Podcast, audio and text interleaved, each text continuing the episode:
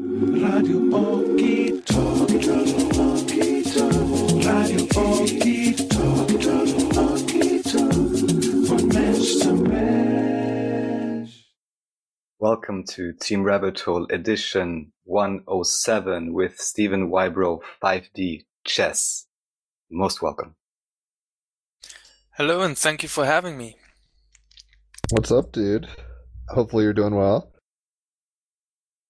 Yes, I'm doing pretty well. I was at a press conference today here in Vienna about the corona crisis pandemic, and it was very interesting um, what happened there and uh, major interesting insights in how to proceed forward in the yeah in the implementation of freedom instead of control and uh, yeah, that's that's basically what uh, my day was all about today. Some very interesting people getting together, and um, I really liked the energy there. So yeah, I'm feeling really good today.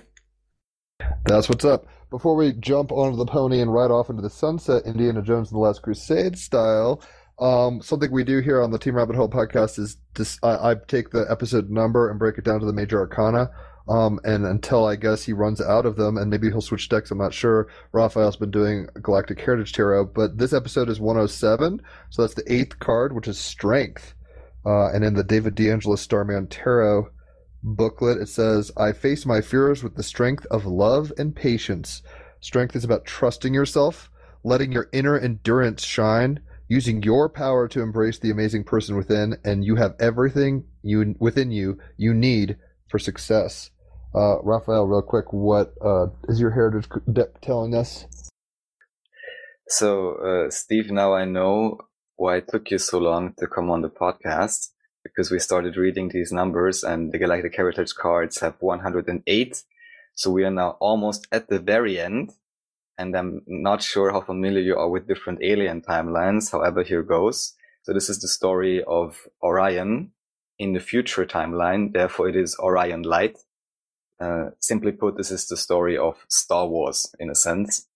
So here it says 107 Orion Light True Compassion Future Timeline.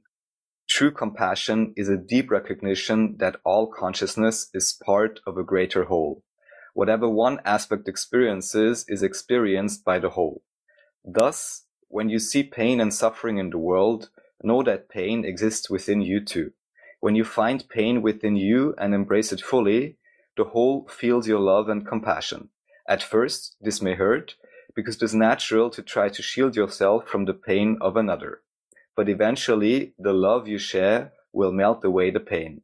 The Orion light asks you to not fear pain and use it as a gateway to true compassion. That's like how the Matrix ends, you know, when he's like, "Hey, I'm just gonna love Agent Smith till forever because we have to play this game." And it's funny because this morning, like just right before this, I every day I pull um cards and play music to it. Um, and uh, yeah, I pulled the Fool card, the Zero, the Sacred Clown. So it's like we just have to remember it's a game and laugh at it and kind of hold on loosely, as they say. Um, but I'll shut the fuck up. Uh, Raphael, tell us how you kind of stumbled upon Steve, what your relationship is, and we'll kind of go from there. All right. So basically, um, we met through Okie Talk. So through And if you want to read that blip, I forgot. I didn't write Oh, it, yes, but you did. That's a good little blip. So uh, through this very platform we are broadcasting right now, we actually met because there was a recording of one of his events in Vienna, and I actually just saw, oh, we're gonna record there. I didn't have like any job there, but I was like, okay, you know, let's meet up, and I'm just gonna check out this place and see whoever you know is talking about 5G and what they're gonna say. And I was kind, I was actually almost like expe- not expecting too much. I was like, oh, let's see 5G. I mean, what a topic, you know. And then I arrived and uh, I was actually listening from outside through the headphones, through this software we're using, Mumble, or through the online broadcast. So I could sit outside, smoke, and uh, you know, like just listen in and like look peek, peek inside at A regular Zacchaeus. And uh, and then like after I don't know ten minutes already, suddenly the topic ki kind of switches, and he's all talking about like, you know, Imperial Self, you know, Mark Passio, Michael Tsarion style, with whom I'm quite familiar. And I pretty uh, quickly recognized, you know, first of all, the idea of the basic, you know, Gnostic uh, approach, some ideas about the slides, and of course the content. And then I was just sitting outside, you know, just like smiling, was like, mm, yeah, this is the way I want this topic to be talked about. And yeah, also the second presentation by Clarissa Horak, who's also on Okie Talk, uh, done some shows, was also really amazing. Uh, yeah, many, many great things. I met some other amazing friends there. So yeah, and this happened maybe about a year ago. And uh, yeah, Steve has been doing shows on Okie Talk kind of regularly. So I'm very happy that we can have him on here as well, especially since I know and it is obvious that also the idea of both 5G and 5D is uh, both something very individual, but also something that's in a sense uh, worldwide and everyone can choose to participate. So in terms of the blip for this episode, it says, uh, 5D chess from 5G to 5D. Join the team as we explore how to discern what the matrix is and how its rules can be bent or broken in order to play the game on another level from another perspective within another dimension. That's what's up. All right. Before we really kind of figure out, uh, we can go down any number of rabbit holes that you prefer, um, Steve. Um, I'm along for the ride. I'll ask questions. That's kind of how I roll as a double Gemini. But um, kind of give us a little you know, you don't have to go all, to call me Ishmael, you know, full biopic or whatever, but tell us kind of who you are in your own estimation, where you're coming from culturally, how you got to kind of the place of awareness that you're at now. Yeah, thank you very much. And uh, yeah, that was really nice to remember the old days, back in the old days, like last year. it was quite funny. Yeah, that's um, basically um, when I'm when I talk about my own journey is that I became involved in 5G, and um, it was sort of like uh, it was leading to that point, you know, where you're basically at the crossroads of your own life. That was with me. It was in 2017 uh, when I first heard about the 5G rollout, and that was pretty soon, actually, before anyone else uh, realized what was going on with 5G. And that was due to the fact that I was listening uh, to Max Igan's podcast. Um, what was it called again? Uh, Surviving the Matrix, and yeah, and Max pretty much um, connected the dots on 5G pretty quickly.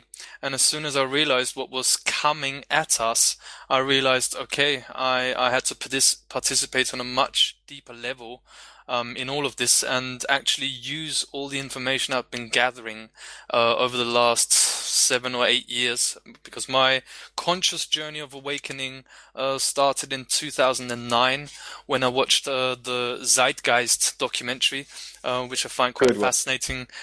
that a lot of people, that happens to a lot of people, you know, um, that that was what got them started, and that got me started on my journey. And as you are going along and researching all different sorts of topics, you realize um, more and more that it's about your own participation. That was my journey. That it's um, important that everyone participates. And with me, the major turning point in my life was in 2017 when I dropped basically everything uh, that my system identity um, was building up to. You know, you go through uh, kindergarten to school and then to your studies and you're sort of like living two lives. I was living two lives. I was on the one hand writing articles for a magazine next to my studies, and on the other hand, I was still living this life that um, I'm going to be a teacher of mathematics and history, um, and studying at the University of Vienna. And in 2017, I decided, okay, one and a half years before I'm finishing this, you know, I'm going to drop everything. And I know that when I drop everything and just listen to what the universe wants from me, you know, and wants me to communicate through my channel, um, let's try this out. And up to that point in 2017, I had already been studying uh, the nature of reality on a foundational level um, due to the great work of um, David Icke. That's a great inspiration in my life, especially his um, really clear understanding, um, which a lot of people don't mention with David Icke's work. Um, he gives a very, very good picture of how reality um, is an inter um, an interchanging act, you know, that I'm interacting with reality and it's this uh, sea of frequencies that we're experiencing. And for me, um, very soon, you know, I realized that that was the most important information out there. And uh, that's how I also embarked on it because it was last year in 2019 in um, April, I started giving lectures on 5G. So I looked at the issue of 5G through the lens of um, the Hermetic principles and the nature of reality itself. So that's how I uh, looked at the whole um, yeah about at the whole issue and not stay stuck on the symptom level and describing what 5G is and how much of a weapons system it really is but actually look at it from the perspective of what is it trying to teach us? What is the teaching function of it and uh, yeah, and it's been an unfolding ride, an unfolding journey, uh, which got me to the place here right now. And uh, yeah, it's all still unfolding right now, and I'm really excited to know what's what's next along this journey. That's what's up. Um, I just watched Tron Legacy this week. Uh, I've seen it when it dropped back in 2010. Fascinating kind of simulation theory stuffs. I'm wondering how um, you look at reality given your proclivities towards history and math, which aren't very. I mean, there's some overlap, but those are kind of disparate studies. Um, wh- what kind of, uh, I mean, you could go off in any rabbit hole. We don't have to go long here. What was your shtick? I mean, were you looking at things in terms of like Mandelbrot patterning and um, uh, Penrose tiling, or how were you looking at reality, and what kind of historical lenses were you appreciating mostly? Well, the way I look at it, um, and that was what um, what David Icke uh, gave a really um, clear description of is that there's um, multiple levels of reality. It's like water, you know. Water can be um, it can be flowing, and it can be um, you know ice. It can be um, gas. You know all these different ways that water can manifest, but they're all the same. It, it all comes back to the same base state of everything, which is frequencies.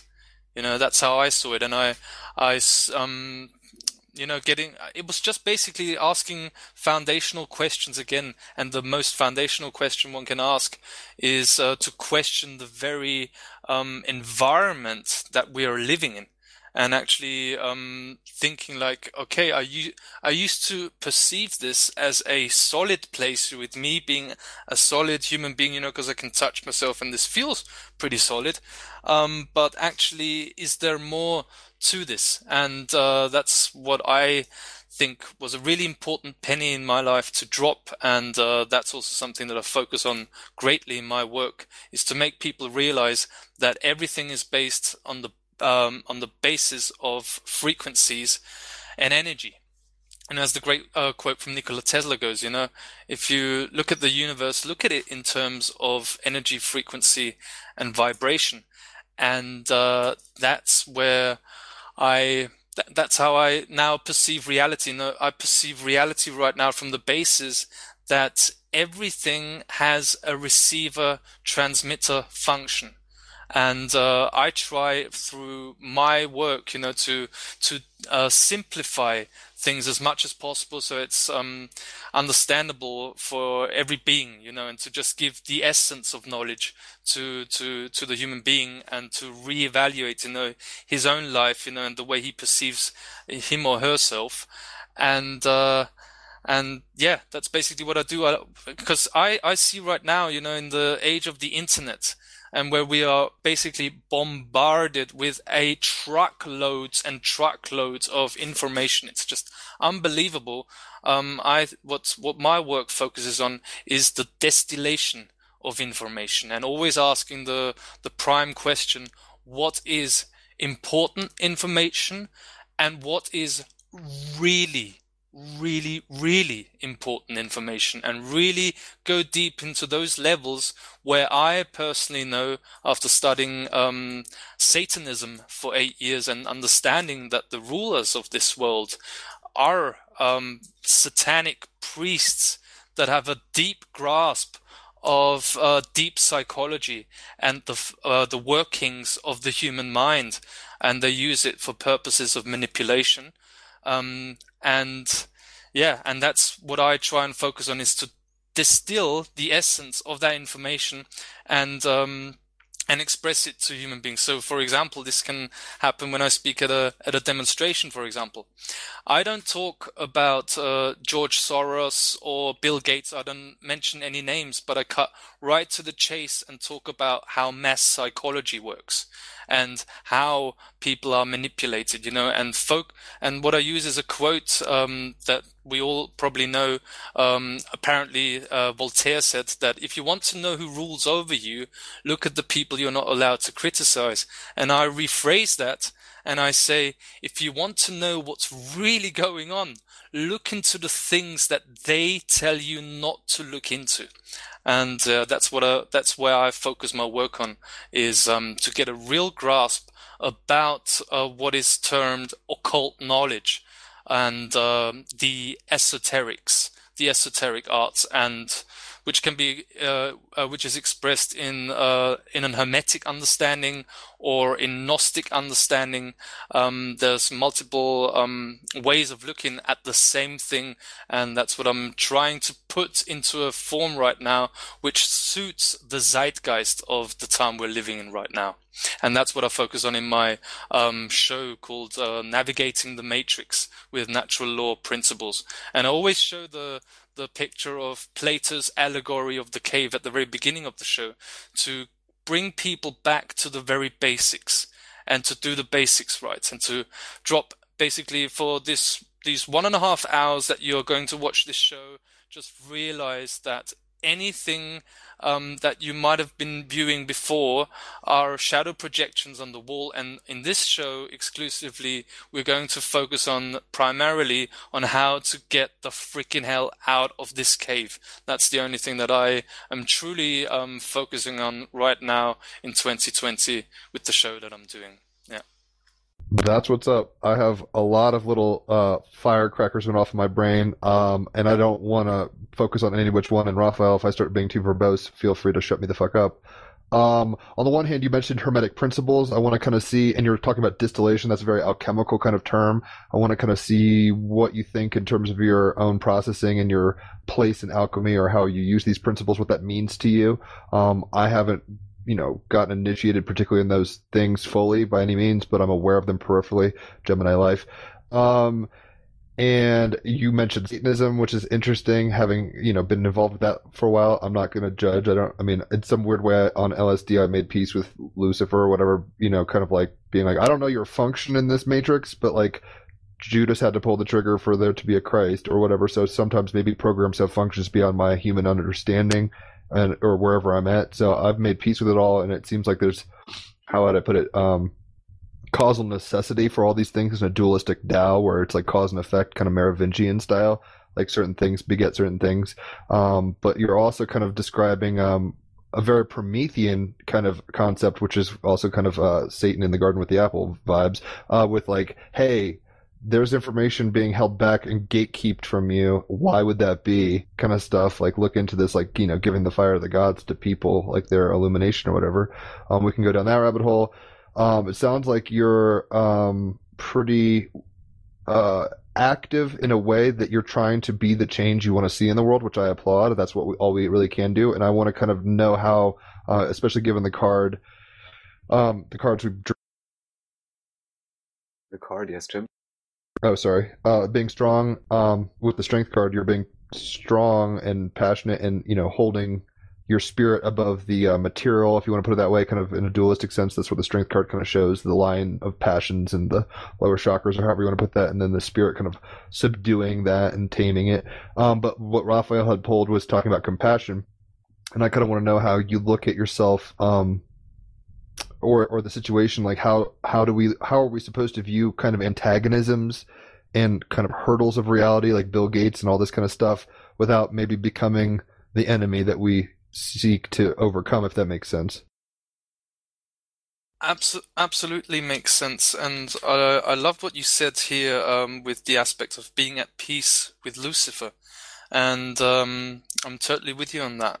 You see, uh, to and and and that's where the compassion also comes in. When you understand from in, in my understanding uh, that what we're dealing with here, um, when it comes to Lucifer, what I would call um, Satan, okay, when viewed through the lens of energy, you know, where everything is um, on a base level, energy, frequency, and vibration, as the terms that Tesla put forward to view the universe, then uh, I ask the question, okay, what is Satan in terms of energy, frequency, and vibration?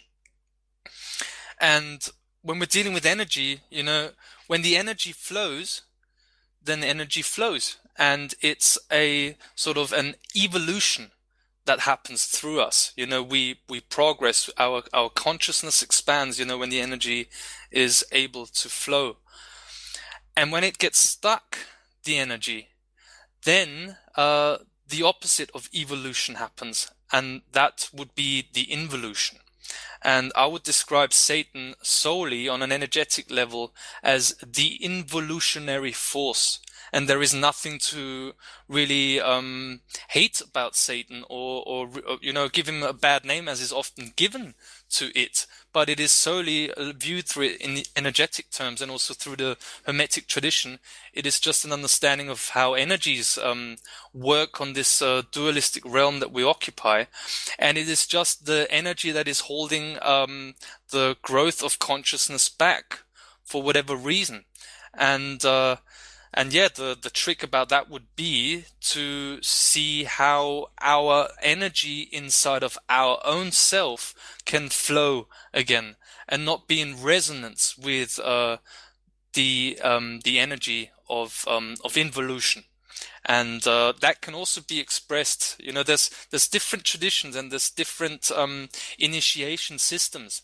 And uh, for example, in numerological terms, the involutionary process, which is called, um, which is also goes by the name of Satan, can be expressed through the six, and that's where we get the six six six, for example, which is an expression of material, of materialism. In this understanding, even in the uh, not to cut you off, even in the um, you know number shape, it is an invol, invol, uh, involving. Uh, it's going from the outside in in a kind of inward fractal. It's funny that you're saying this. Exactly, and that what that's what I find so fascinating because when you draw the six, as you say, you know, it involutes, and uh, when you and and it's so fascinating. What there is no other number except the nine and the six, which are reflecting each other, and they're an inversion of each other. So when you get the six, it involutes, and you get out of the involution through the nine, and then basically you have also the symbol of the paragraph when you look closely. And that's what I'm dealing with. You know, uh, wanting to know about the truth for me is wanting to know about natural law principles. There are laws uh, in place in any given realm, and that for me is the most hidden information on the planet. And uh, yeah, for me, that's where I get a, a, an understanding of Satan and of the satanic realm, which is very hard to stomach when you look into things like the Jeffrey Epstein revelations that come out, you know, and uh, and before that in 2012 we had um, Jimmy Savile in England. You know, it's very difficult to stomach what's behind that. It's uh, it drives you crazy, basically, as it did with me um, at a time when I was researching these topics with um, elitist international pedophile rings, which are a reality, and it's right now it's even trending on Netflix. You know, I mean, I don't normally watch Netflix, but I had my sister come over to me like a week ago and she said, you know, I'm watching this Jeffrey Epstein documentary and if I would be interested to watch it. You see, it's extraordinary. And, uh, that was, that's very difficult to stomach. And that is actually also the driving force which builds up my will and my passion to do what I'm doing and to go the full path, you know, of revealing truth and just become a conduit of the truth that wants to um, manifest through my being and through my lens is to understand that there are real problems in this world, no matter how I view it. But when I've got the element of compassion also inside myself and I, and I balance inside my own being, um, I, I, I get a much better balance by having an understanding of Satan as an energetic force, and I don't have to hate whatever uh, someone outside of me is doing, you know, and stay stuck in that rabbit hole where a lot of people are also stuck. A lot of people also in the truth community, you know, that stay stuck on that level of understanding. And I think that's very important to view things as they really are, uh, namely in the terms of energies and energetics. And, uh, I think we are going to heal this whole situation with the energy of compassion and realizing that actually the satanic force is actually, uh, or are actually the forces of limitation. They are limited in their expression um, and in their experience of reality, and therefore they have to keep the human population in a box that is smaller than their limited box from what they can perceive at a maximum. And we have everything inside of us to transcend their box and really have a much clearer, bigger picture of what's happening in this world than they will ever have. And um, we can only move through those um, gates of the matrix, in my perception, if we apply that compassion and um, and become a true conduit of truth and express real truth-based knowledge and become a vessel for that by uh, getting into peace with ourselves and our internal energies. And that is best expressed through not being in hate of anything outside of us. You know, be it an Elon Musk or Bill Gates or any of these. These are just symptoms of something that is causal, which is far more important to look into. What is the causal level of all of this? Why are we in this situation? Yes, Very well you, said. Go ahead, Raphael. Steve, for explaining. Just as we have our special guest uh, tonight as well, Brian, I'd just like to know if there's anything you would want to comment. Feels like yes, no. yes, oh, sorry. Oh, yeah, yes. yeah, I no, I, I completely agree with the uh, ev- everything in my studies has led to it is all at the nut of it. It's all energy and the frequency you choose to vibrate at. And there's going to be all kinds of energies all around us. Everybody with other, with uh, you know their own uh, mindsets and intents. But it, it is about energy and, and the whole Luciferian uh, uh, description that, that you laid out. I, I couldn't agree more uh, with with uh, with my own experience and practice as well. And uh, you know, curiously, I wanted to just go back in my in my tarot deck. Um, I follow the uh, the Thoth uh, construction or sequence of cards, and the eighth card is adjustment. It's called adjustment, and th- and that card is connected to Libra, and and it is all about balance and things being out of balance, coming back into uh, a, a state of balance and being.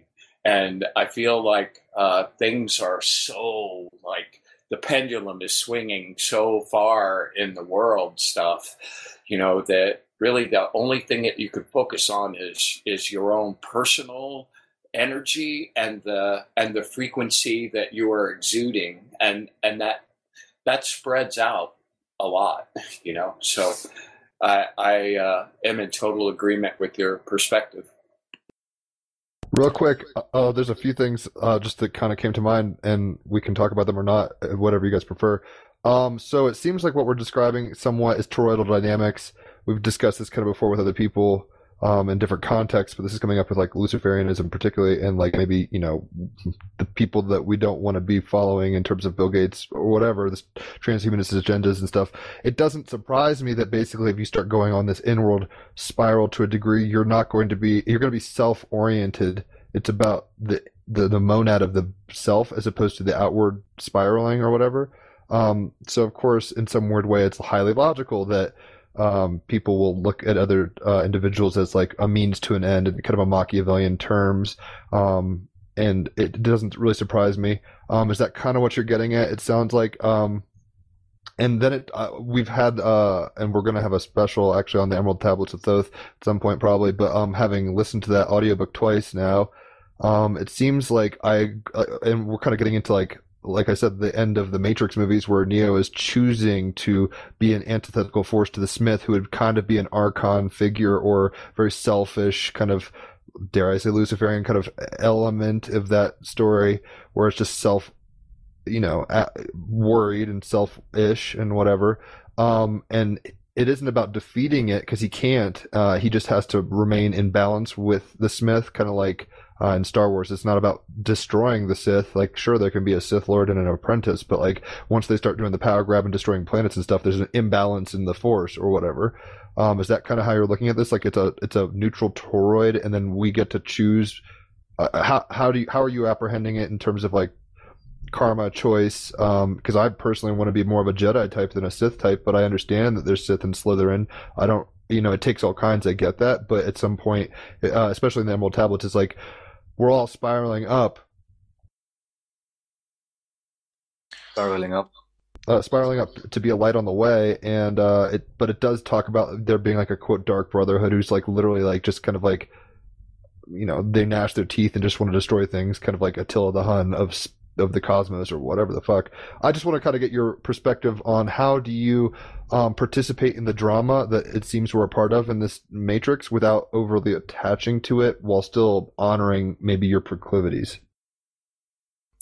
Well, it's uh, a big challenge and a balancing act. You know, uh, I think, I mean, in my experience, you know, I get drawn into the ta- into the drama still sometimes, sometimes more, sometimes less, and it's uh, it's basically a journey of of unfoldment, uh, in my opinion, and I think it's uh, yeah, that's that's what was symbolized also in in the Matrix movie at the end. So I don't really know whether doing a fourth one, you know, but uh, still interesting. You know, might be more to know. I think there's always more to know because it's such an unfolding journey, and that's what makes it so fascinating. But it's it comes to me to the basic um, realizing the basic human instinct. Uh, I mean, as always, you know, I can only talk from my perspective, uh, but I think it's a basic human instinct to not want to uh, be quarreling, you know, and not wanting to be fighting, you know, and uh, you know, I, I, I don't know, it it it like it drew so much energy out of me in the in the beginning of my process of my awakening, you know, and I think all of us, you know, have, have gone through this where you're discussing with other people and you're like trying to put over things and say, well, this and that, and you've got so many uh, different facts that you can name, but people are just like, you're crazy, you know, and that makes you go even more crazy. And the the the point of peace that happens, you know, when the penny drops, when you don't have to fight with other people, you don't have to, and that's a, a big one, you know, a big penny to drop is that you don't have to be right you know, you don't have to prove to anyone that you're right on anything. You see, and you, it's just that's where, yeah, these are for me, you know, major spiritual hurdles, you know, that need to be um, gone through, and um, it's for me, it has to do with uh, integrating energies inside of one own being, you know, to have an integrative approach with uh, the internal energies that are operating through us.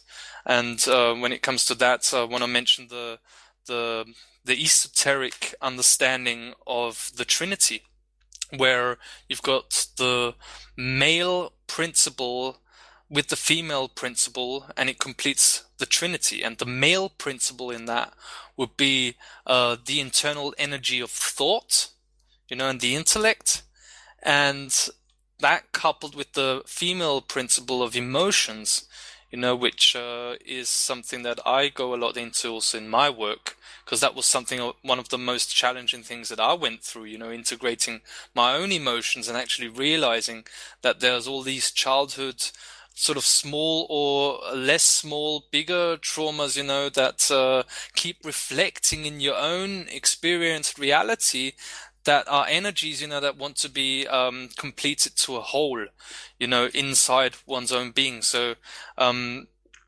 the tangent I'm going off here right now is that these internal, two internal energies of thoughts and emotions coupled together when these two internal energies are projected outward as behavior, as the choices we make every single day in our life, uh, not only life choices, but choices of any kind, that is what um, yeah what what what is going to uh, reflect our reality experience to us. And this is, uh, for me, the the basic law of karma.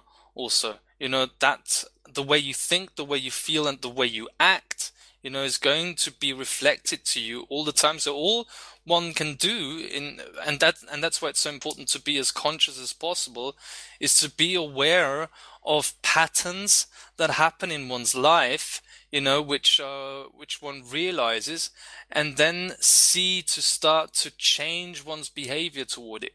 You know to start not reacting to things you know that happen you know that trigger us and uh, actually let the trigger happen, you know, and and uh, start that process of um, what does it tell me, you know, and how can I how can I uh, change situations and not get into conflicts with other people. So it's it's basically um, this yeah, this unfoldment of one's being and how to navigate through um, the experience that we're having, you know, the reality that we're experiencing, and how our reality is so malleable, you know, it's so changeable when we start to listen to certain signs that are telling us things, and actually, which is, um, that's why I always say in my show, you know, do the basics right. You know, we always have to appreciate the the uh, foundational rule of initiation and the foundation of any initiation is we have to be honest with ourselves. You know, the most important thing along this journey is to be honest with ourselves and always be in a, or not always, but try to be as much as possible in a state of receivership that we don't have to hold on to any perspective of reality that we might have right now, but let it unfold, you know, like let untruths fall away if they turn out to not be as true as you thought they were, you know, to let them go and just, um, you know, just eh, for me, it's, it's all explore and I'm, and I've, um, sort of going off this tangent here right now a little well, bit. It's a rabbit um, hole. We're all about rabbit holes. It's all good. exactly. So yeah, basically that's um, that's just what came up for me in in the essence of, of, of the life experience. You know, we're, we're here to experience this from, you know, and actually, because oftentimes, you know, spiritual evolution and shadow integration work is also viewed as this, oh shit, you know, and oh, it's not good, you know, and ah, oh, these hard emotions that are coming up. And yes, that Jung- happens. Jung's, That's true. Jung's Red Book uh, expl- exploration for me was exactly that, and one of the most profound experiences of my life, and and really was a spot where I came to terms and acceptance and peace of all those shadow things that were running around, kind of bubbling up, uh, you know, unexpectedly and in their own sort of mode, and that it it it kind of consolidated everything into one whole for me, which I I think you're exactly right. Exactly, and uh, and yeah, and that's that's where yeah we just let it happen. And what what really changed um, my journey, you know, of because shadow integration work can be quite deep, you know, and uh, and then it's um, a bit more difficult, you know, to have this light version of yourself also that balances, you know, the depth of integrating, you know, traumatic experiences, you know, and to have that light energy inside of you again is when you start viewing this whole process, you know, as a great gift, you know, as a great journey and viewing the world and the experience we're having through the, through the eyes of a child again. And that for me, the whole shadow integration work for me is sort of like an integration also of the inner child and the energies of the inner child. And that's for me where life becomes an adventure again. And that's what I love so much about it, you know, to view it through that lens. It's very healing for me personally. Well, Amen. it's- uh, uh, the sun right now is in Gemini and the moon is in Aquarius, which kind of further emphasizes the point of like we should be curious and playful, but also um, wise as serpents, gentle as doves, kind of thing. Um, when you're the intro, I don't know what that was from, Raphael. The audio clip it might have, uh, I don't, a film or something. It sounded like, um, but talking about the kingdom of God is within. It's like one of the things Jesus was all about was like, yo, the kingdom belongs to children. Like, be like kids. Like, you can't get, you can't while you're way. I mean, there's a, that's the fool card, right? Where it's like you can get to a high level and then you punctuate back to this reset mode where you know, but you hold on loosely and you play with it. Um, I think what you're saying is very profound and important because in some way it seems, and I'm not sure how you guys feel about this. If it's a democratized experience and everybody, I think of it more of as a bell curve. Maybe some people have incarnated or whatever and will never try to integrate their shadow and they're just kind of you know, in the Matrix defending the system and they don't care. Kind of like Morpheus is like they just, they they're born into a prison. They don't care. They want to be there. Don't sweat it. Um, you might actually damage them or yourself trying to unplug them. You kind of have to worry about. Uh, what I'm getting at with this is like it. When you do the inner work, there uh, for some, I'm not. Maybe it's for everybody, but for from my perspective, it seems like some people choose to initiate and do the inner alchemy and processing and shadow work like you're saying and then you come to this integrated point where you have a left hand and a right hand and you're trying to do the middle path thing with balance or whatever. Um, being aware of both but probably not leaning one way or the other too much or at least kind of like like riding a bike. You like lean one way and then lean the other way and you know kind of like that uh, graceful falling of the bike ride um, with momentum. Uh, but when you get to and the journey's never over. It's like an ouroboros like you were talking about plato's cave kind of at the very beginning. Um, it seems like there's an infinite regression of plato's caves kind of like inception or something where it's like we get through one we do our shadow work whatever we come to this point and then all of a sudden we're alchemizing internal uh, internal processes as outward manifestations which was always the case anyway but when you like when you think you get to a level and you're like, oh, I'm a blue belt now, yay, I'm cool. It's like no, there's more belts to do. So it's like you kind of learn to tame your demons and listen to your better angels or whatever the fuck, and then you get to this point where like it's not finished, but like the work kind of in in uh you know kind of what's the word? It kind of inverts from within to without or something.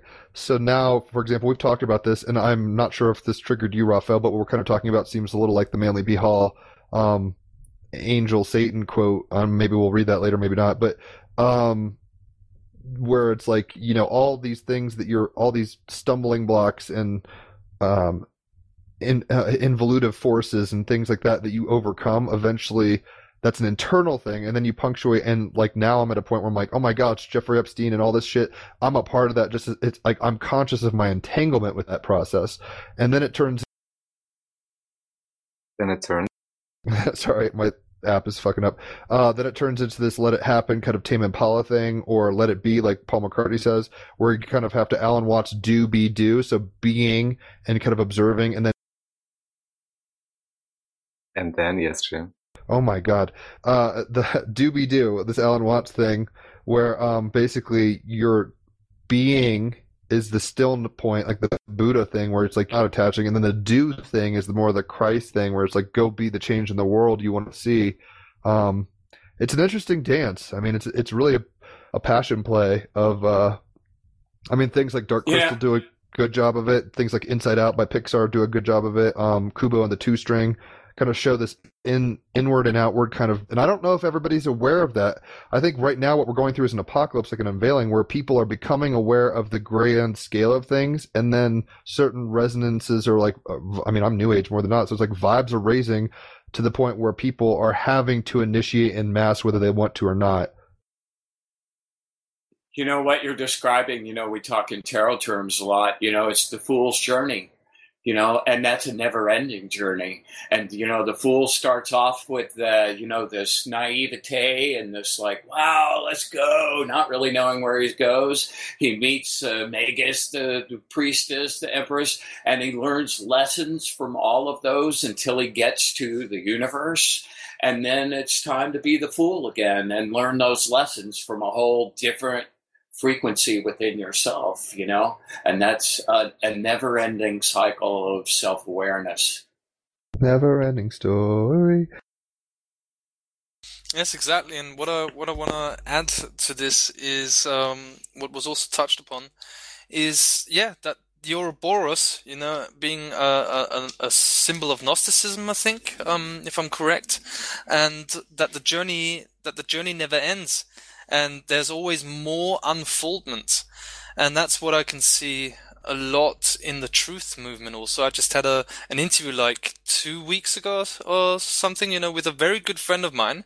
And uh, during the interview, I found this so hilarious. You know, we're having a really good chat about the situation right now and what are the sort of things we need to put our energies to and change our energies. How can we do that and all these things? And it was so fascinating because she's a really a lovely mother for me, you know, real mother figure and like full of heart. She's got this incredibly powerful energy. And right during the interview, I found it so funny where she suddenly said, you know, oh yeah, thank God that I haven't got any problems anymore and I've gone beyond all of this. And I thought like, ooh, Gulp. okay. Watch out. There's, there's a big one happening there right now. So, ooh, okay. Don't want to spoil it there right now, but uh, there's something coming at you soon. And that's how I approach it, you know, the the inner child approach and also the fool's approach. You know, I really like that energy. You know, is all right. So, so what's next? And I also, what I also one of the principles that I go by is also I have no stake in the outcome. You know, I just do do my things. You know, I I don't even I don't monetize any of my stuff. You know, I can't even be bothered with it. It doesn't even I, I can't deal with that even. You know, when I do courses or whatever, you know, I, I I I just can't do it any other way than do it for free. Or any talk that I do, I I, I do it for free not because I I want to diminish the work that I do, but uh, there's just no price tag that comes to my mind to do what I'm doing. You know, because for me the most important thing right now is to have this approach, you know, to, to do it for free and to, to understand that you'll be taken care of, you know, through a natural, very natural way and through a natural energetic connection, you know, in whatever form that comes to you. And it comes in abundance than to you, you know, and just I, I, what I love about this whole um, experience and journey is also the humbleness that comes from it, you know, and the letting go of having to to know anything better than anyone else or explain it better or or whatever that is worth to me, you know, it just falls away into just and that's why I feel, you know, I I I, I get such deep insights and the project that I'm working on right now is also something that I'm quite passionate about because I've got something that I call Project 2020 and it's quite uh, out there. It's a it's quite a crazy idea but it's uh, morphing ever more into clarity and the sort of insights that I'm getting um, are really so profound and I'm so humbled by it. And I think it's due to the fact that I'm just completely letting go of wanting to be paid or, you forcing anything and just going deeper and deeper into this trust. And that's what I'm trying to also teach to the people that are, that I can reach right now is to help them along their journey, you know, to get more and more into that trust mode. And for me, when, when, when, when we let go of uh, the most existential fear of all of it, you know, which is uh, existential fears. You know, how am I going to pay the bills and all that? And to do that gradually, that's something that I, I, I wish to teach to people because through that and through um, through dissolving this existential fear that has been programmed into us, in my opinion, you know, you you connect to this life force energy that is all around us and is just waiting for us to tap into. And that's one of the ways. And basically, what we were talking about before the shadow integration work and uh, processing emotions and uh, integrating emotions inside of us is also connecting us to that life force energy that is, for me, the most important thing we need to connect to. And when we do that, you see, when we connect to the life force energy, I think we connect to the natural internet or we can call it the 5D world, for which I think 5G is the blocking frequency or the blocking reality to connect to the 5D world, or what I would call the natural world, the natural internet. And uh, yeah, that takes the connection with the life force energy to be in that new realm. And instead of the artificial realm, which I personally call the the 5G AI matrix um, mainframe matrix. You know, which is also being built, but we need to, in my opinion, and that's what I'm trying to do as much as possible is to get people into the process and to assist also in connecting to the life force energy and really connect to the natural internet that is waiting for all of us. And I think it's completely open. And I don't know for since how long if it was 2012 or whatever, but this is sort of like the the understanding that I'm getting of what is going on in the world right now when we're talking about 5D is the natural and the artificial. I, I try and simplify things. You know, the one is a copy of the other, and the one is for real, and the other is just pretending as if it is. It's a blocking frequency which is manifested through 5G. And when we can work through that uh, blocking frequency inside of us. That's, this is something that I said on the 5G summit that I was a part of, um, organized by Josh Del Sol. I said when we solve 5G inside of ourselves, and for me, 5G is um, the medium for a control system to go online. If I solve it inside of myself, I don't have to experience it outside when I know it's a lesson. And that means to let go of control inside of ourselves the controlling mechanism we use mechanisms we use on our own being then we solve 5G inside ourselves and there is no reason why we have to experience it outside of ourselves. Well said. Um, a couple things, and then maybe we'll do a music break unless Raphael or Brian have any points they want to bring up. Um, first of all, it sounds like you're pulling the Obi Wan, where it's like you understand that you're in a dualistic game. You're, you know, uh, lightsaber fighting the system. Even in this case, Darth Vader is this man machine kind of dark father, you know, dark masculine kind of thing, and Obi Wan is engaging with it, but at some point he kind of just turns off his lightsaber and he's like, you know, if you're going to strike me down, I'm going to be stronger than I'm a part of the 5D. So the 5G is a false thing um, I'm going to be uh, uh, in a domain that you can't even apprehend, particularly Darth. Uh, you've got lessons on your own karmic journey, being this fucking man machine thing out of hate and fear and anger, um, and that's kind of sounds like you're on that wave. I'm all about it. Um, what we're kind of describing with the 5D, 5G thing, because I'm not sure how to feel about it. I love, I think of the, uh, the internet and all this age of um, Aquarius. It's like the birth pangs of the age of Aquarius. Um, we're not there yet, but the internet is definitely a, a, a, baby kicking on the tummy of the Aeon shift. Um, and in a Marshall McLuhan sense, we're externalizing our nervous system outward into the the electronic gestalt or whatever of the of the internet and the um the worldwide connection uh, globally that way. So there's this age of anxiety happening because we can kind of see our thoughts and actions externalized. Uh, you know, you can go on the dark web and find anything your shadow would ever want, possibly. Uh, I've never actually done that because I just don't want to. It seems like a horrifying rabbit hole, but um, but you can also find psychedelics on the dark web and also, I mean, it's, it's a tool or whatever. But anyway, um, it reminds me I'm not a Kabbalist. Uh, I haven't gone much into that. It's always appealed to me, but it's just a jargon system that I don't know much about. But this sounds like what we're talking about with 5D, 5G is the Sephirot or the 5D, where it's like real emanations from the Ein Sof. And this is like a spiritual hardware that we can play with, like in our, in terms of our spirit and our minds and our bodies. And then the Qliphoth, I guess, is this inverted tree thing where It's a copy of the Sephirot, uh, the Qliphoth.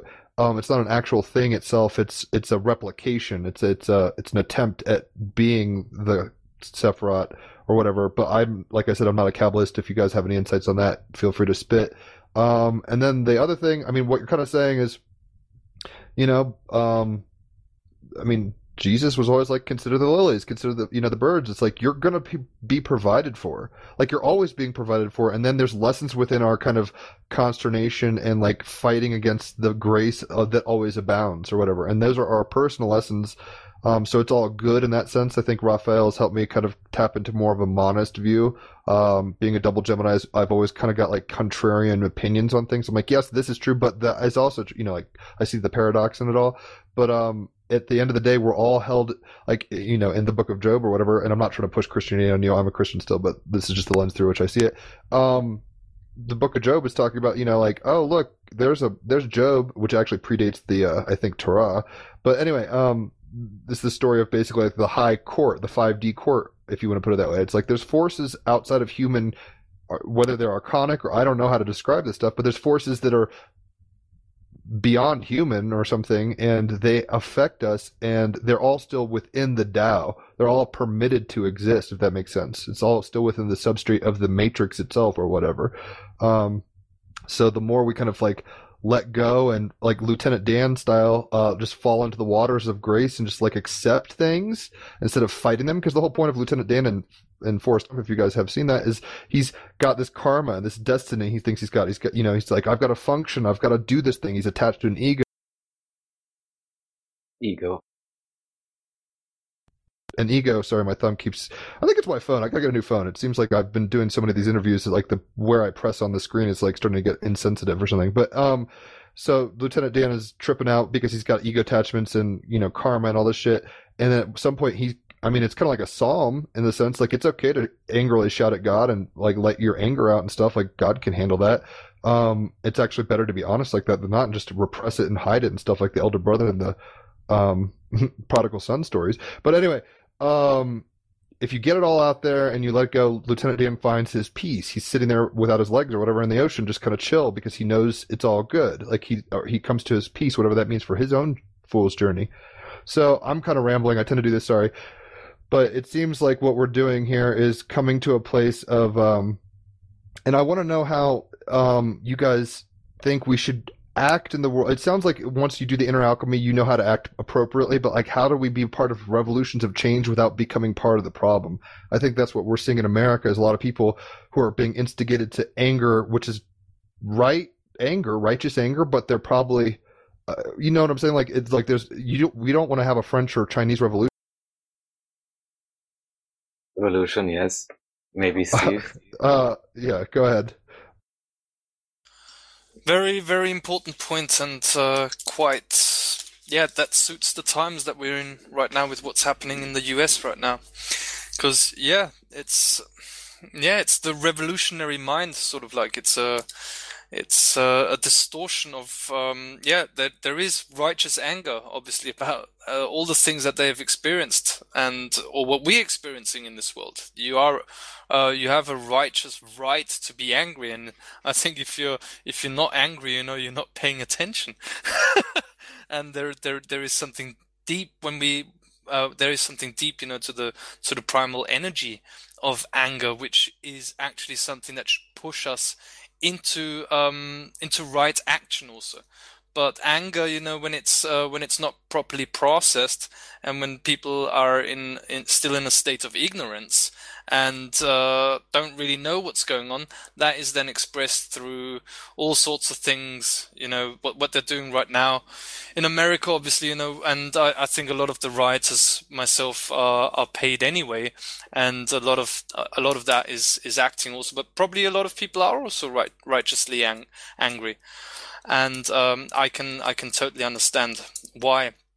But yeah, that's not the action that we want to have, and when we come from an from the perspective that we were dealing with just now, that's why the, the importance is so much on the internal alchemy to happen, you know, to balance the inner energies inside oneself, you know, the thoughts and the emotions, especially the emotions. Because from my experience, I realized that as soon as I processed emotions and stopped reacting to things and sort of uh, took 10 seconds, you know, um, take a deep breath, you know, and look at it again, as soon as I started to do that more often and it becomes a habit, it becomes a new habit, just like people are wearing the masks right now. You know, it works on the same uh, thing that the, the things that you repeat um, regularly, you know, it becomes your new habit.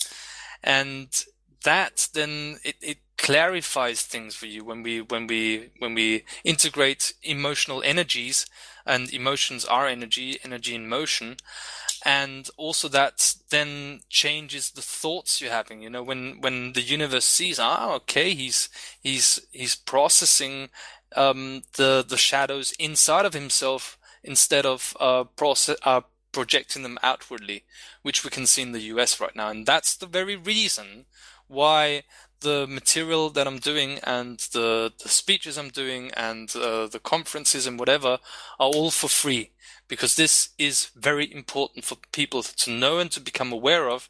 And I think right now, in this time, right now, where a lot of things are going to come out, it is even more important to share this foundational understanding of internal alchemy and to how to become a sovereign being because otherwise, you know, people will react in a crazy manner if they find out truth. That's why I'm actually quite happy that the international pedophile rings and all of the things that are happening in the background have not come to the surface yet because people would go absolutely crazy. They'd lose their mind. And that's why I'm sort of like in a, in a race of time although I'm actually not, you know, everything's unfolding in uh, the way it needs to unfold but I see it as I just know that it's fundamentally important to share these fundamental understandings and um, and workings of the human psyche right now, you know, and the way to deal with emotions, you know, and how because the people they project their anger, in my opinion, why? Because they have no connection anymore with human beings, they have no connection with themselves, and they feel there is no other way to go anymore but rioting and going crazy. And that's why it's so important because, I mean, these riots started right after the, the lockdown that they had with the uh, pandemic. And yeah, it's so important to get this information out, you know, and, and that for me is is an expression of the internal alchemy that happens inside of us, and then we will know what actions to take. And for me personally, uh, that's my journey that I'm on right now. I'm, I'm, working on a project right now, which I can also talk about maybe later, and also giving this information out to people so they don't go crazy when things uh, start to come out. Yeah. One last thought, and then we'll probably do a commercial or commercial, listen to me, uh, music break. Um, but what we're kind of discussing is because it's like I mean, it's for better or worse, we're our the riddle of the Sphinx is like we're in the image of God and we're like this like you know spirit of eh, gnostic flame in the body, but we're still animals to a point, and we have to transcend that fear because fear leads to hate, hate leads to anger, anger to the dark side stuffs. I think people kind of like when you age an animal or something, it starts pissing and shitting and biting and stuff, and people have been have become aware of the cage they're in and they're raging against the raging against the machine and and the blocking, uh, you know, all this stuff, and that isn't it's not uh, on how would I put this? It's it's it's uh, predictable, I guess. I don't even know how to put it. Like it's it's not. I could see why it's happening, but in some way, um, and I want to get your guys' opinion, then we can do a break.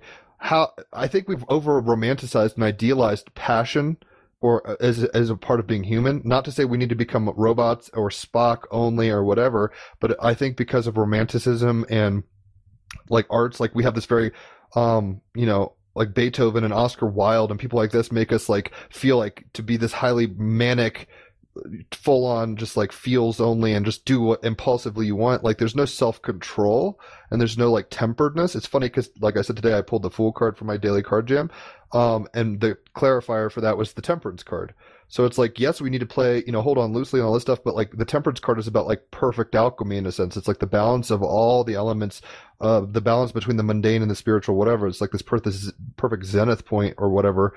Um, it's the highest kind of psychological. In- psychological, yes. The, the psychological point. You're an animal and you're a spirit, and you're witnessing both kind of dance together. Um, maybe I just wanted to get your guys' opinion. Like, how do we move forward in terms of being passionate and zealous and romantic and you know idealistic without maybe burning down the house um, or you know becoming addicts or you know addicted to feelings or whatever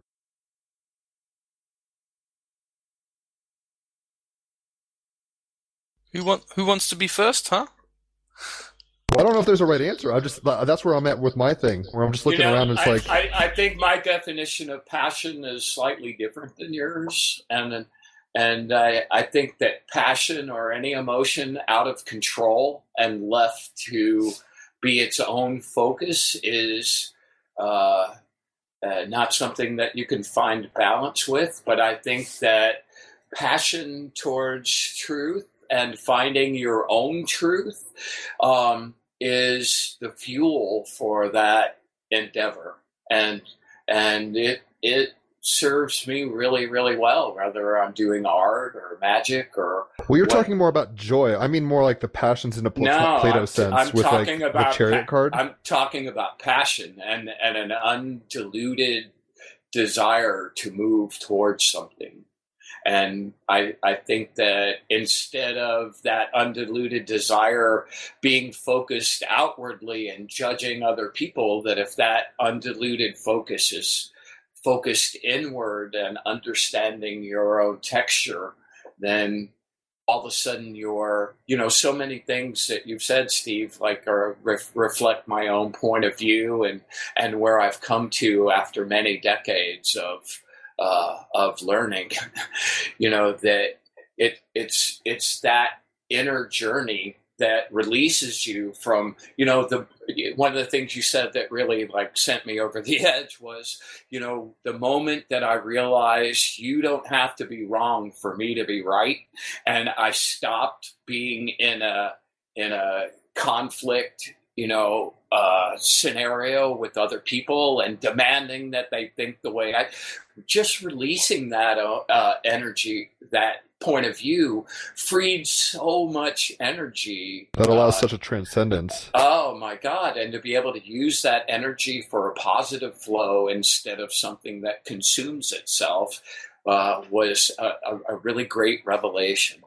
And, and, you know, lastly, uh, I just wanted to, you know, I, a- after many, many decades, uh, something that I've really come to realize that no matter how passionate about I am about what I think is the truth right now, there are so many layers to things and that Ouroboros thing about coming back and you know you think about some of the great books that you read when you were young and you go back and read you know 10 years later with a different mindset you get a whole different there are so many layers to everything that for me you know I when I talk about truth it I uh, give it the caveat you know this is truth to me this is my truth of the moment as soon as something better comes up, I'm ready to let that go and shift my vision.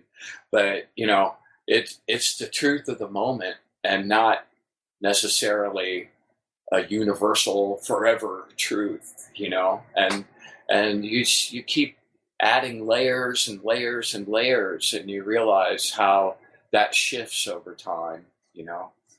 Anyway, That's the that- deep wisdom, though. Knowing that you don't know, it doesn't mean you you're an ignorant of things in terms of not knowing, but it does mean that you know there's more to the picture than meets the eye, including your reality tunnel. Oh, the think- more the more I learn, the more the more I realize uh, how little I know.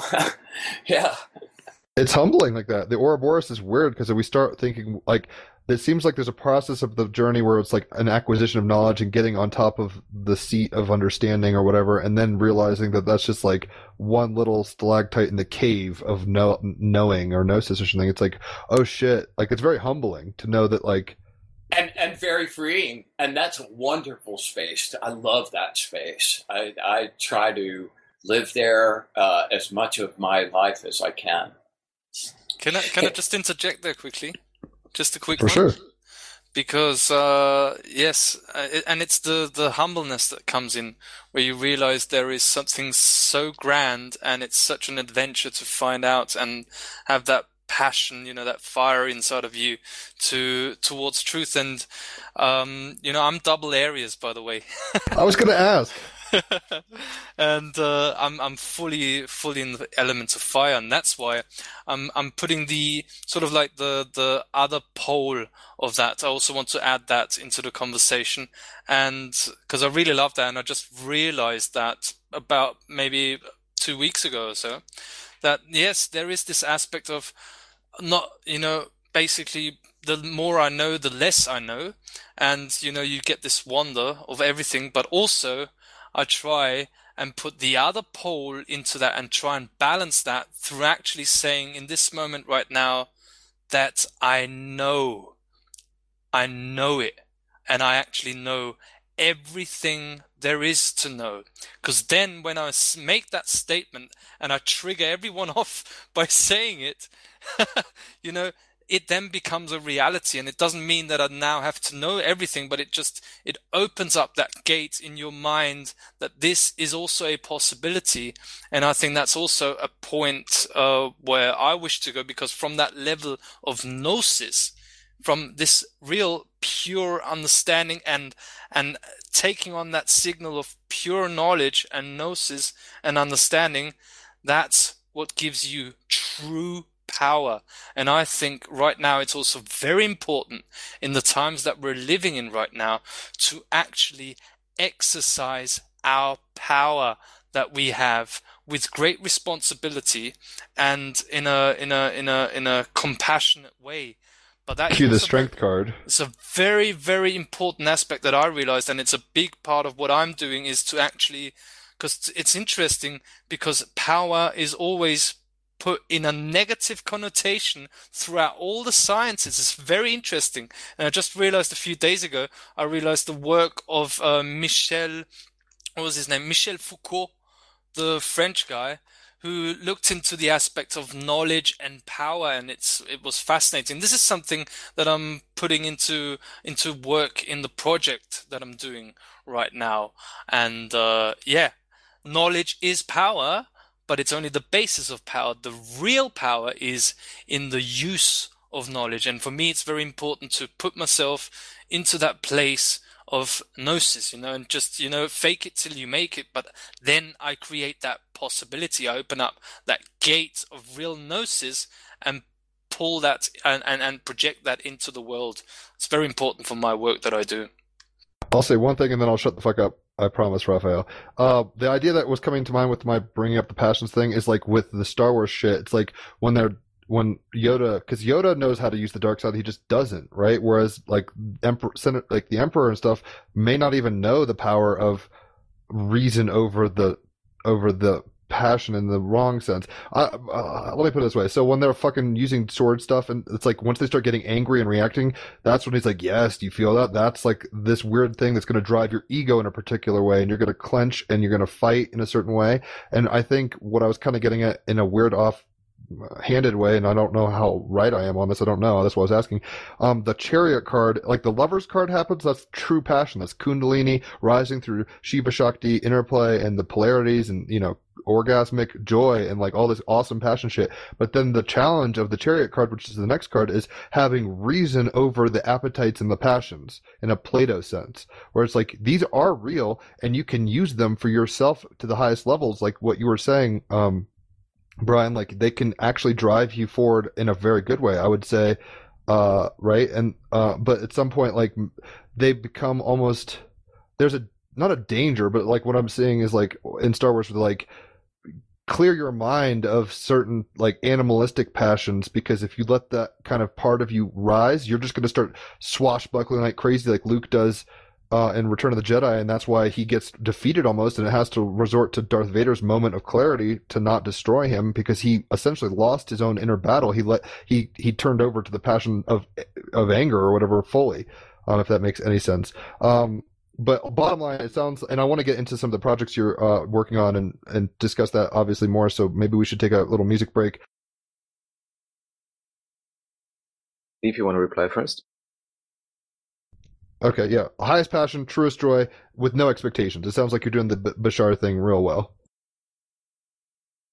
Uh, yeah, that's wonderful. And uh, right now, I must say, I don't really have anything to add to that. I just want to let it simmer with that right now. That's nice.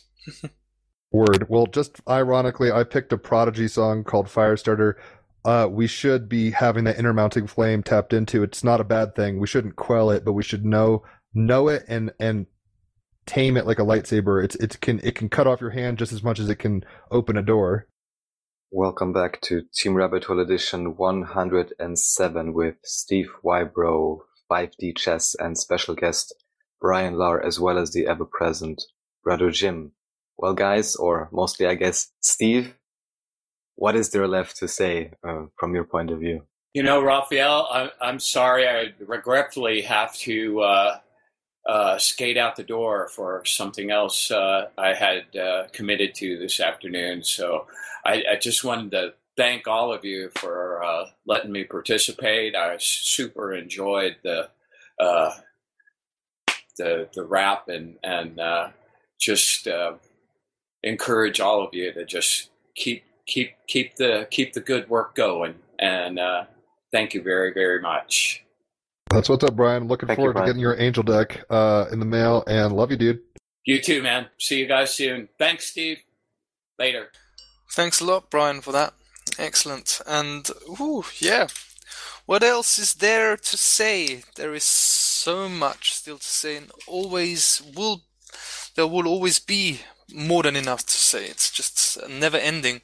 Um, but I really like the way the conversation has gone now because um, it really epitomizes for me um, the Gnostic approach, the way I see it. You know, the the Gnostic approach, which is to start from the basis and expand outward. You know, to say the most important things for me right now, which are on my mind, you know, and to not hold anything back. That's um, something that is uh, the the uh, part of being a revealer in my um, understanding, a revealer of um, occult knowledge, you know, of ancient wisdom, uh, instead of um, using that knowledge, you know, for manipulation purposes, but using it for purposes of manifestation you know, and uh, maneuvering ourselves through these times, you know, which are very intense. And I think it's very important that uh, we support each other through these times, you know, and get a, we, we, we always get a much uh, deeper understanding and perspective of the situation we find ourselves in through hearing our perspectives on it, you know, because it's, it's really important to navigate. And as I said, you know, I think it's very important right now to not be uh, stuck, you know, in the information overload. Uh, overload that is happening right now. I think a lot of people, and I also know uh, people that I work with, also they, they even when I say it to them, they're not properly able to switch off and they're just telling me all the time, you know, there's always something new coming out and just this and that and you never get to anything else. And I'm like, all right, then come back to your life again. There'll always be more to know. And that's one of the reasons why in, in my show, Navigating the Matrix with Natural Law Principles, I regularly also say that there is no news here. There is nothing new that you're going to hear today but only focus on the basics. And sort of like um, yeah looking at things from a completely different perspective and from a foundational perspective. And i find that really it really helps me myself in my uh, compass being tuned to the to the to the right direction and uh, with the right variables. When i do these shows because uh, as I'm I'm giving that forward to other people, the work that I'm doing, I'm also anchoring my own being in these uh, basic principles, and it really really helps me um, from each day to day, you know, to navigate through this crazy place as it is right now. But it's a very traumatized place, the world right now, and I really love what Mark Passio said in an interview he did with uh, Alex Jones like two weeks ago when he said that basically nothing has changed from pre-coronavirus and uh, after coronavirus. You see, nothing has really changed. It is just, and that's what it shows me, you know, that we're right in the middle of the apocalypse where these masks, you know, that people are wearing is actually showing you directly in your reality who has to hide behind a mask right now? And that's the reason why I absolutely never wear a mask uh, wherever I go. Only sometimes I got a I got a mask today at the event where I was, where it says you know something with um, dictatorship. Uh, you can't stop. Um, it doesn't protect against dictatorship. I will wear that now in the supermarket if that if I have to get something, and I don't want to get into a lengthy discussion because I, I also don't really bother with um, you know there's these doctors um, um, that you can get right now. Um, you know the the proof you know that you're not allowed uh, to just have for a the record, Hmm? as you're speaking of Austria, Yeah, exactly. In Austria. yeah, just mute yourself kindly for one second, just for the context. So Yes. since about uh, one month, as far as I understand, even I mean, we can all then discuss about you know the legal basis or the biological basis or not, or you know economic, spiritual, whatever else may be behind this. But even in the so-called Verordnung, which is like the lowest level of let's say law giving there can be, um, kind of like a you know presidential order or something. Just we don't have a president in that sense. But even there, it says since at least uh, more than a month, I believe, that uh, you are technically required to wear a mask in certain situations unless you can legitimately um, not prove but argue that this is you know either psychologically or physiologically stressing you out in any way shape or form and even there within that verordnung it actually says you do not need uh, a proof from a doctor so the interesting part here for me is that it almost seems to me that even in these very crazy, let's say, control matrix structures, that apparently want to just dominate everyone and everything. And it may be different in different countries, but at least for Austria, since at least these five weeks, it even states in there that uh, you have no requirement at all and you can't be fined and all of that. So if anyone ju- would just be aware that these passages exist, then they would not have any reason to wear uh, these masks unless they are really afraid of whatever or just as you said uh, maybe don't want to get any stares or don't want to get into like arguments. social conformity kind of thing. Yeah i just want to point out that there's actually no uh, even as it is stated right now there is no actual legal requirement so it's very interesting to see how still so many people are conforming and sometimes even in spaces and places and situations where they wouldn't have to wear a mask at all and literally no one is recommending wearing one but you know it's just become the new habit so you know It's always funny watching someone drive by in their car with a mask. It's like you are alone right now. what are you doing?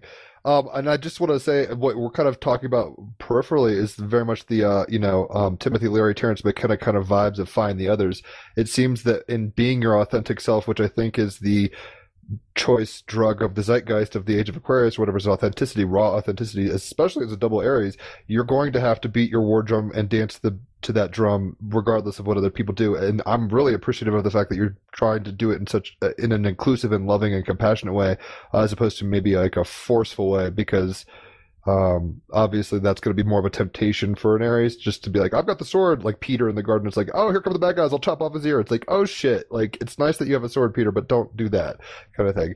Um, anyway, uh, I'm very curious in terms of, I mean, I didn't realize you had a show because I, I'm, I'm friends with you on Facebook, but that's because Raphael said to get you on here. Raphael, is this the guy who is having the Orion Dream connections or is that somebody else? And I'm very curious kind of of the platform history, what you're up to, um, how you see your, uh, individual self in the movement, like what you see for yourself in the, uh, you know, given the, um, and how you're adapting to social kind of restrictions and stuff like that.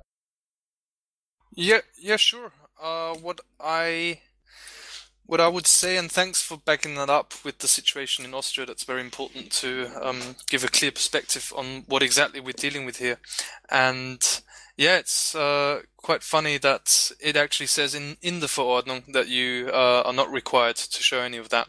And for me, this exposes the workings of what we are dealing with at every every single day, you know, in this world, is actually the workings of Lex Mercatoria, you know, of um, the international um, commerce system, where it's just about your silent consensus, you know, and just obeying to the orders that you're getting. But when you look more directly, it's it actually leaves you an option, and I find that very interesting. This is also for me part of the unveiling and of the apocalypse that actually from the elite's perspective, you know, there are you you don't have any rights. You know, it's uh, just you know they're doing with you everything through the law of commerce and whatever you just obey to. You know, that's what you do. It's this is a very fascinating subject. But other than that, what I also find hugely interesting when it comes to the mask issue is, as I said, you know, I never wear a mask when I go with the train or when I go with the tube where everyone wears one. I've not seen anyone in the tube up to now, and I've been in Vienna now nearly a week because I was in Upper Austria uh, before for for a while, and no one up to now has not worn a mask in the tube. It's Yeah, quite I- extraordinary. Just briefly, I wasn't riding a lot the past month, but also did it the way you describe, and uh, I maybe saw two individuals in train stations. Although there, I mean, you know, then you have your own, you know, presuppositions about them potentially, or I can have.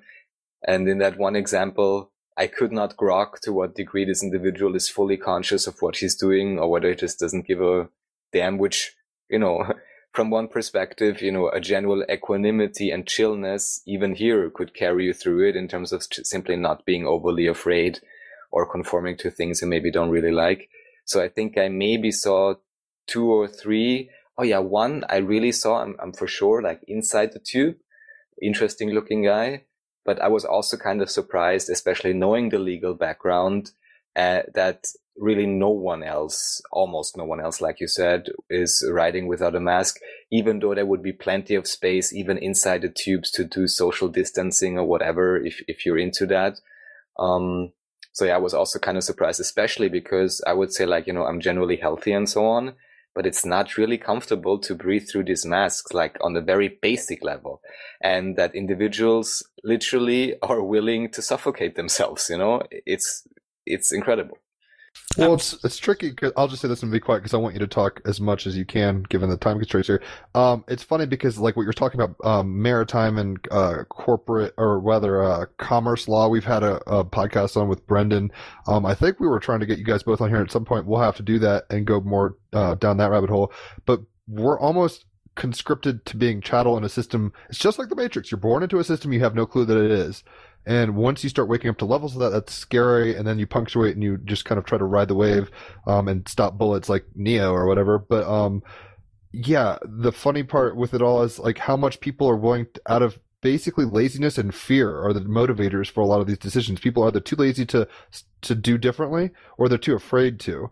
Um, and the same thing happened with 9/11 and shoes in America. I, I, found in Europe when I was traveling over there all of 2017. I lived in Switzerland, um, over near Montreux, basically up in the Alps.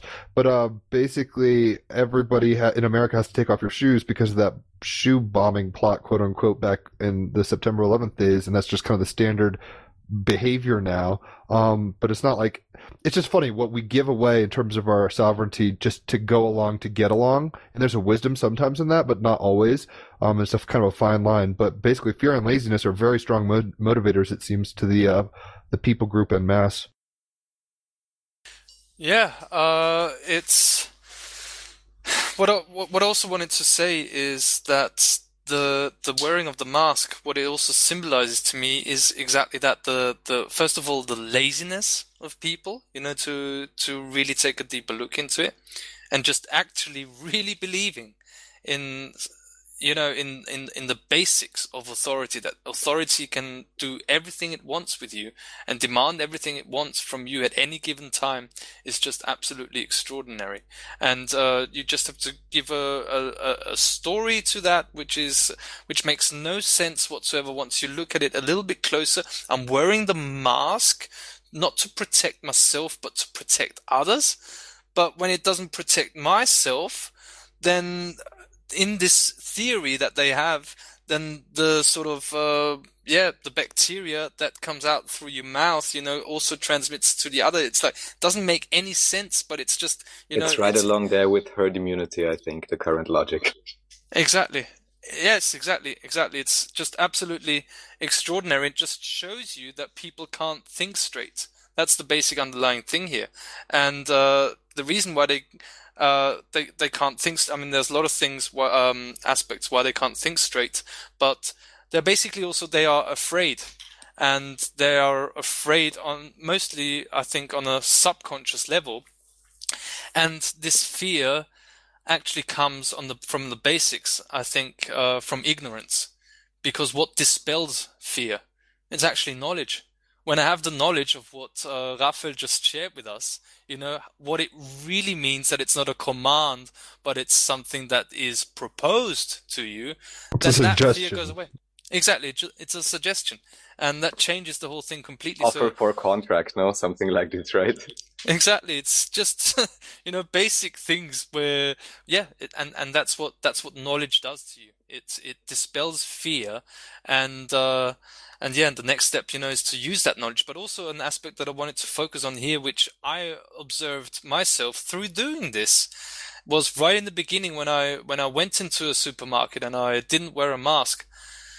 I could actually literally literally feel what the matrix is for the first time in my yeah. life, it wasn't just sort of like this uh, intellectual understanding of what it is. And there is also, you can take the dictionary of the law from Köbler here in Austria, you know, where you, where you look at the word system and it says the order of a thought majority. And I'm like, oh, I, intellectually, I get that. So the matrix is in correspondence with me on a thought level. It's actually the very basis is not materialistic because there is no materialistic world. It's all frequencies, as we say, but it actually has something to do with me on the level of thought and the thought majority and the order of it. So what happened when I didn't wear a mask when I went into the spa? Uh, and reflecting on that experience, I felt the matrix for the first time in the most purest of sense. And how does it manifest? It's so fascinating as people looking at you. Whereas a month before that, you know, you would be the crazy guy if, if you wear a mask. And now a month later, you're the crazy guy for not wearing a mask. It's amazing. And just this feeling of what you get, what it means, what mass psychology means, and what it means to actually say, I'm having none of this and my willpower is far stronger than those of all of you. And I, uh, that was a fascinating discovery that I made as I was uh, starting to not comply with what I was told with the masks. It was fascinating.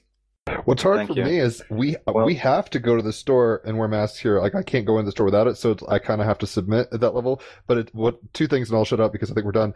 Um, strength card. We pulled that. That's this episode. Is that, that is the you know the lady holding the lion's jaws ever so kindly or whatever. And it's like going against the grain. You feel that when you do it. Um, it reminds me a little of the movie Inception when the girl start or Arachne or whatever her name is uh, starts becoming aware. Uh, the dream world becomes aware that she's not part of the system, and they start like antagonizing her and trying to try to like destroy her or whatever. Um, our bodies do this with white blood cells and viruses and stuff, right? Quote unquote, right? So it's like it's it's fascinating how the micro acts like the macro and just being witness to it. So more power to you, more strength to you, dude. Um, Raphael, what were you gonna say? just where there is a will, there is a way. Probably do research on the legal system and, you know, talk with the store manager and so on. Or, you know, you can get food from other places. I'm just saying there is always a path to be found if one wills, just as Steve explained. Thank you for that uh, example you've given. I think it sums it up quite nicely. And yeah, already very much looking forward uh, to the next installment or let's say update, upgrade. Uh, Steve, anything uh, that you'd like to mention in closing? Yeah, just to sort of like um, focus on this very aspect of will and willpower, because uh, that's what I think is the force that moves all things. It's um, this example, you know, with the mask. It's beautiful, you know, because you can actually feel your environment trying to tell you you have to conform, and you realize, oh no, I don't, and that gives you all the power that you need. The universe opens up because your willpower and you're showing and that's putting the trinity into action. You're completing the trinity. The number one thing one needs to learn at school this should be the number one thing you know? Not knowledge is power. The use of knowledge exclusively is the biggest power that you can have. And it shows you that when my willpower is stronger than my environment then my will will be reflected and I can change the whole game. And if we all do that, we are changing the whole game through the understanding of the simplicity of the truth. And uh, yeah, that's what I wanted to focus on at the end of this wonderful episode. It's been wonderful to speak with you guys, and I'm looking forward to the next round of that. Most you, Steve. definitely. Thank you, Jim. I'll say one thing really quick, and then that's all. I mean, this is my parting thought. Um, Gil Scott Heron, who is uh, um, an activist in America, said the revolution will not be televised. Don't just look at the mainstream media, guys. There's a lot more to the picture than meets the eye. Follow your your true self, and like he's saying, be authentic and strong. Strength card in in compassion, like Raphael's card was saying, towards yourself and others. You can walk on water. You could do these things and more, but we have to believe. Um, you know, that's the whole point of the force. It's like you can't do it until you clear your mind and then believe and trust in it, and then you can lift rocks or the X-wing or whatever the fuck. So enjoy the fucking ride, guys, and try to find the others. We're at a point where we really should be standing strong in our authenticity, and when we vibe in our strength and in our uh, individual authenticity as kind of like movers and shakers of our own domain, um, you're going to find the other monkeys that are on that wave, and together we rise. Thank you both so much. Thank you all for listening. Team Rabbit Hole, Life in Action, Unconditional Love to you all. Enjoy yourselves. Radio Radio